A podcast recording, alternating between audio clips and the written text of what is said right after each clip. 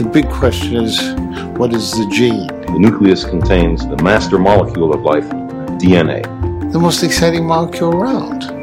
The human genome was a very big place. It's been described as an explosion in a spaghetti factory. How would we find genes for human disease? How would we find the genes underlying cancer? This is Base Pairs, the podcast about the power of genetic information. The great scientific challenges transcend national frontiers and national prejudices, for the language of science has always been universal.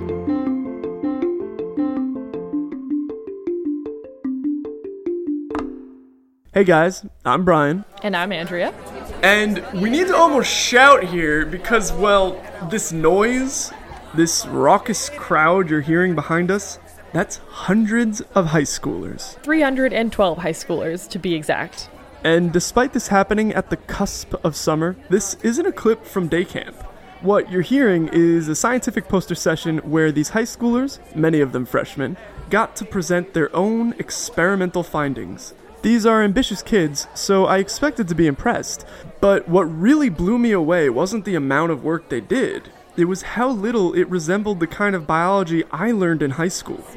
So what we did was we had the ticks delivered to us. We extracted the DNA, next generation sequencing with the Illumina machine, and we analyzed the results from that. This specific type of tick is involved in the transmission of the bacteria that causes Lyme disease. Scientifically, well, we had to work with the Jupyter notebook, so it wasn't just simple graphs like these. We had thousands and thousands of sequences that we had to go through. I had to learn how to code in Python for that, which I thought was really interesting to say the least. That was Giovanna Prusia, a 17 year old junior from Connetquot High School, and the project she and Chris Paciolo showed me was pretty different from what you'd see at your average science fair. Yeah, I've heard of Python before, and that's a programming code, isn't it?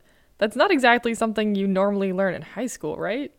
And Victoria D'Ambrosia, a science teacher from William Floyd High School, was also pretty shocked about what she's got kids learning these days. Okay, so first off, they're doing like these really complex statistical analyses. It's used bioinformatics tools. I just think uh, when I was in high school, I didn't get to do anything like this at all. Yeah, at all. This is wild. Not too long ago, I too was an aspiring biologist, and computer coding, statistical analyses, these were not the kinds of things I focused on. Well, biology is changing. It's looking that more and more scientists are going to spend as much time behind a computer as at a lab bench, and that's for a really good reason.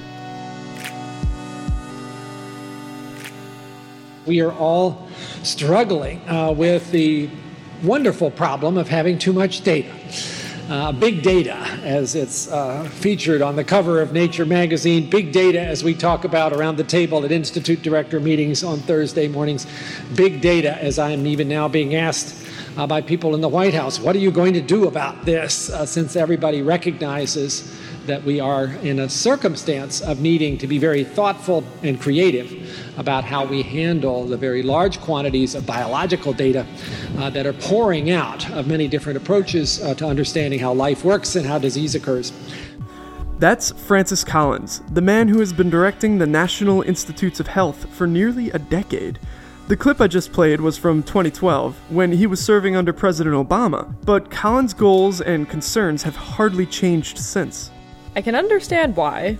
Collins was also the head of the Human Genome Project, that massive scientific undertaking that, once accomplished, left the world with a whole lot of data and very little idea of what it all meant. We just wrapped up a two part series that was all about how we're still sifting through the sequence human genome, slowly but surely making sense of it all. And one could even hazard a guess that Collins feels responsible for all the new work that needs to be done. Sure. But the other big issue is that for centuries, traditional biologists have been able to get by on their own, mostly. In this way, the cycle of observe, hypothesize, experiment, observe has been a closed system. And that's not just for biology, but for lots of sciences. Here's Kafui Dzirasa of the NIH's Brain Initiative, really bringing that point home while chatting with Collins at a meeting called Faster Cures held just last year. Big projects have gotten bigger, right? So 500 years ago, big data was staring out in the galaxy and mapping out the planets and how they were orbiting around the sun, right? And, and so I think there was there was a role of the individual investigator sitting and observing and, and framing things. The the problems today are so complex that one person can't handle all of that at all. Okay, I can see that. For last year's season finale of Base Pairs, called The Brain Atlas, we talked about how the problem of mapping the brain is so complex that it can't be done by hand. Or by eye, or microscopy, so to speak. sure. So instead, neuroscientist Tony Zador is recruiting RNA sequencing to map the brain computationally, and then neuroscientists can pick specific neurons and circuits to investigate more traditionally. It's an elegant solution, but what they have yet to really work out is how to identify which neurons are significant for any one problem. Likewise, in genomics, biologists have countless genes to choose from when investigating biological function or disease, but they struggle to select key targets for study. And why is this? CASHL Associate Professor Mickey Atwal suggests that it may just have to do with the fact that people are really bad at making predictions. Yeah, but in a way, I feel I feel like we're almost hardwired to get things wrong at some level. Um, so there was one striking example I, I remember. Um, I went to a roulette table, and the most common thing to do in a roulette table is to either bet on red or black, right? And it's roughly 50 50, right. Except for the few green ones, right? One or two, depending on whether you're in US or Europe. Okay. Right. So, so people either bet, you know, next one's either going to be a red or a black. And uh, these roulette table managers are smart. So, what they figured out is if you show the customers what colors have been played in the past, mm-hmm. that's going to offset how people think about um, random. Meaning, if a person sees that there were six reds played in the past, there's a compulsion within them to bet the next one's going to be black. right? Right, we used up our reds. So yeah, you, you, and you know, there was a part of me, there was like a, almost like a primitive part of me that felt that urge, right? Yeah, of course, the next one's been back. We've, we've, there's been six failures in a row. But if you if you if you're grounded in understanding probability theory, you would understand it makes no difference. Right. But but the, I saw this time and time again. Right. Right. So we're we're really bad at understanding whether something is a statistical fluke or something is a real signal.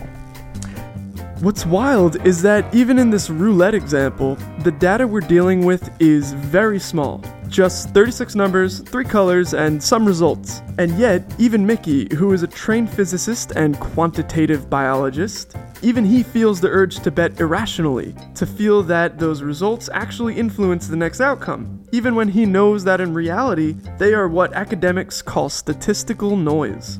It's no wonder that we can't make heads or tails of big data. But Brian, isn't that what quantitative biologists do? Help biologists filter out that noise from big data sets? In part, yeah. Yeah, really good question. so, I mean, I think um, there are as many answers to that question as there are quantitative biologists, right? It's um, it's not really answered um, to anybody's satisfaction. And I think there's a really good reason for that.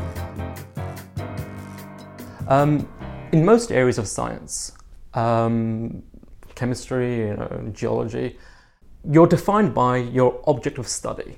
And this is especially true in biology. So, neuroscience is defined by the study of the neural system, and plant biology studying plants, or in cancer biology studying tumors. Mm-hmm. Quantitative biology isn't defined by an object of study. So the role of a quantitative biologist is to ask certain kinds of questions and to ask for certain kind of solutions. Mm-hmm. That's all very vague right now. Yeah. So, but what it does mean is our domain of study can cut across many different areas of biology. The kind of questions we ask are different from the usual kind of questions a biologist would ask. For example, we would want to ask, can we simplify what we see our observations into something abstract such that we can make a predictive model of that? Can we make a predictive mathematical model of the phenomena we observe? And can we test those predictions? And to do this, you really have to um, formulate the problem in a very different manner than the way a traditional biologist would. Would this fall in the lines of like I don't know Punnett squares? Because I usually associate that with math, and yet. You might remember these little charts from high school biology class called Punnett squares, and even today, students use them to visualize algebraic equations that predict the outcome of basic genetic crosses. Right, so that's a really good example, right? You know, so um, I mean, I think uh, I think that's arguably the first time most biologists experience a, an equation, right? So that's a really simple good example because it gives you a prediction of what is the expected uh, observation given some set of hypotheses. You see, Andrea, quantitative biologists are often the reinforcements that traditional biologists need in this age of big data. They're essentially that outside help that Dr. Dzirasa was talking about in his discussion with Director Collins. So they provide a new perspective, allowing predictions and observations to be made on a concrete statistical level. That way, biologists can then formulate their new hypotheses and experiments based on what they learn. Right. Right now, Mickey is working in collaboration with a number of specialists in trying to better understand breast cancer. And his lab here at CSHL is bringing that essential quantitative biology perspective to the table. Now, immunotherapy is a, is a buzzword, and you may have read about this in popular press. And there's been some really exciting uh, developments in the treatment of lung cancer and skin cancer, melanoma but it hasn't fared so well in breast cancer. So, one of the things that keeps me up at night time is trying to understand why not?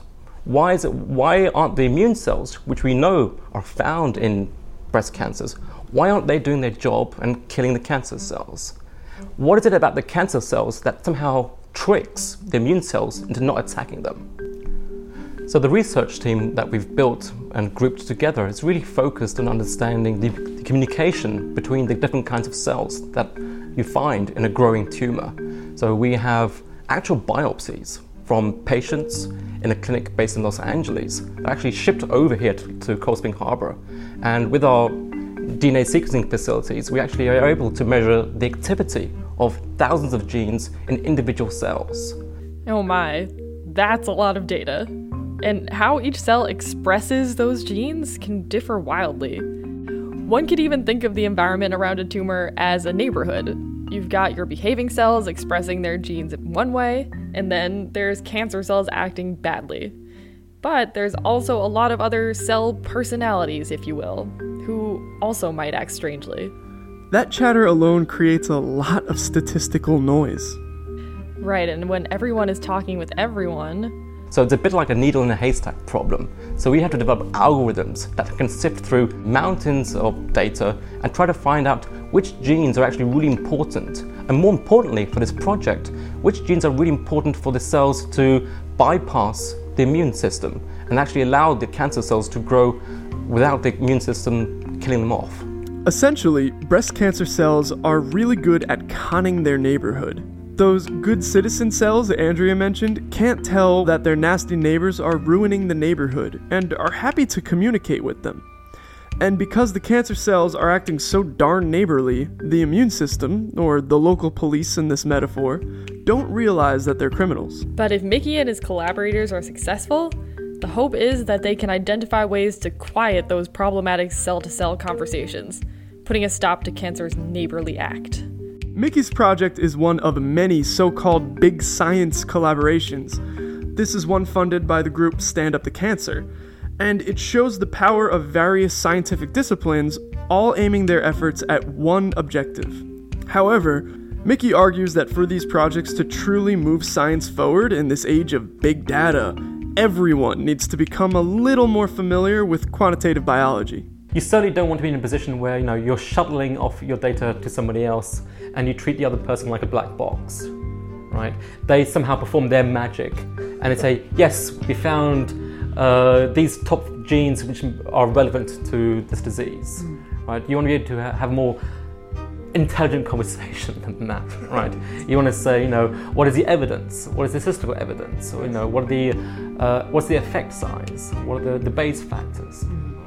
And even if you're not going to be able to do the analysis yourself, I think it's really important for the experimentalists and the classical biologists to be at least be able to understand what are the state of the art statistical techniques that are required to sift through mountains of, of, biological data. I really do believe that you know the next generation of biologists, you know, undergraduates, graduates, and postdocs all need to be trained in computational and quantitative skills.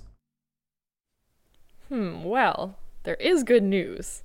Here at Cold Spring Harbor Laboratory, the students of our Watson School of Biological Sciences, that's our PhD program, every student admitted to that program is required to take what can be best described as a computational boot camp, where they learn Python. That's the premier programming language for many important scientific databases, and the same one that Giovanna, that high schooler we heard at the beginning of the show, was learning for her project. And amazingly, it's mostly being taught to students who have only ever known textbooks and a lab bench. They are introduced to computers and say, hey, this is what a computer is, this is what it does, this is what it doesn't do, uh, this is how we can write code using Python to perform basic commands. And by the end of two days, they're actually analyzing next generation sequencing data by themselves. Mickey teaches this bootcamp, and as you might expect, he and his subject are not exactly popular with new students.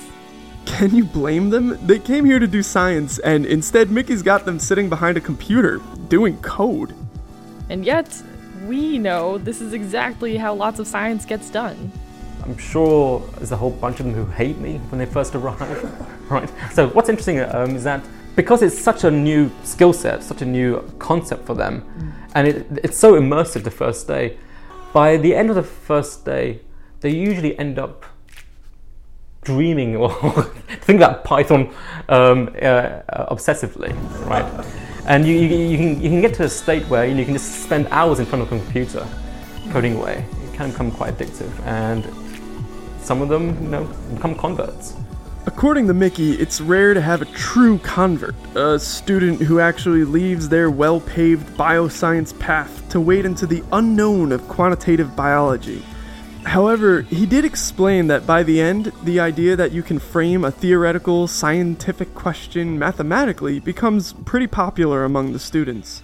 So popular, in fact, that for three years now, Mickey has been elected to receive the Winship Herr Teaching Award by the Watson School's freshman class. It's basically a teacher popularity contest, and each year, Mickey acts like he has no idea why he's won it. It's always a bit of a mystery how or who decides these nominations and uh, awards, and uh, whoever you are, um, Russian hackers included, um, thank you. Um, your check is in the mail. I spoke with Mickey about this for a story on our LabDish blog, but it's easy to see why his course is actually popular. While other instructors are simply reinforcing old skill sets and scientific methods, Mickey is actually teaching these students something fresh. It's practically a new way of thinking for many of these young scientists. And that's what I actually found most surprising during my chat with Mickey. While this strategy, this way of approaching theoretical problems, seems rather new to many scientists, it's actually been around for decades. What's not actually not uh, uh, appreciated enough, I think, is that arguably the most famous paper in molecular biology, the Watson Crick paper, mm-hmm. that's a theory paper, right? right. There's, there's no data in there. Yeah. Right? There's no new data that's reported. It's basically a theoretical conjecture based on um, solving some equations on, you know, the crystallographic structure. And yet, in that paper, in the 1953 Nature paper, in which Watson and Crick proposed that the DNA molecule was shaped like a double helix, there is a single line that many scientists can recite. It has not escaped our notice, it begins, that the specific pairing we have postulated immediately suggests a possible copying mechanism for the genetic material. This bon mot is famous probably as much for its coyness and understatement as for the significance of its prediction. And that's a good embodiment of what quantitative biology really is. It's not a field of study, but a strategy, and even a way of thinking, with predictive powers that are too often underappreciated. Mickey is but one of our scientists employing quantitative biology in a quest to answer some really important questions. So, like always, this won't be the last you hear of this subject. Cancer, autism, neuroscience, even the evolution of humanity, and so much more, all are subjects that employ quantitative biology, and all are things we have or will talk about in episodes of Base Pairs. So stay with us, and as always, more science stories soon.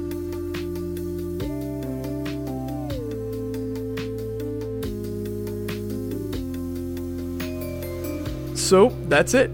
Thanks go out to William Floyd science teacher Victoria D'Ambrosia, as well as Connetquot High School students Chris and Giovanna. We should give a shout out to our DNA Learning Center's Barcode Long Island Symposium, the amazing event where Brian met those students. And of course, a big thank you to Associate Professor Mickey Atwal for helping us understand such a complex subject. And thank you, artists. This episode includes work from Javier Suarez, known as Jahzzar, as well as Broke for Free, Little Glass Men, and the Blue Dot Sessions. We'll be back next month with another episode, but in the meantime, you can check out our Lab Dish blog. There, you'll find bonus photos and videos about the episode you just heard. You could also review us on iTunes and tell us what you think of the show. We're coming to you from Cold Spring Harbor Laboratory, a private, not for profit research and education institution at the forefront of molecular biology and genetics. So, if you'd like to support the research that goes on here, you can find out how to do that at cshl.edu. And feel free to pay us a visit. Between our undergraduate research program, high school partnerships, graduate school, meetings and courses, the DNA Learning Center, and public events, there really is something for everyone. I'm Andrea. And I'm Brian. And this is Base Pairs. More science stories soon.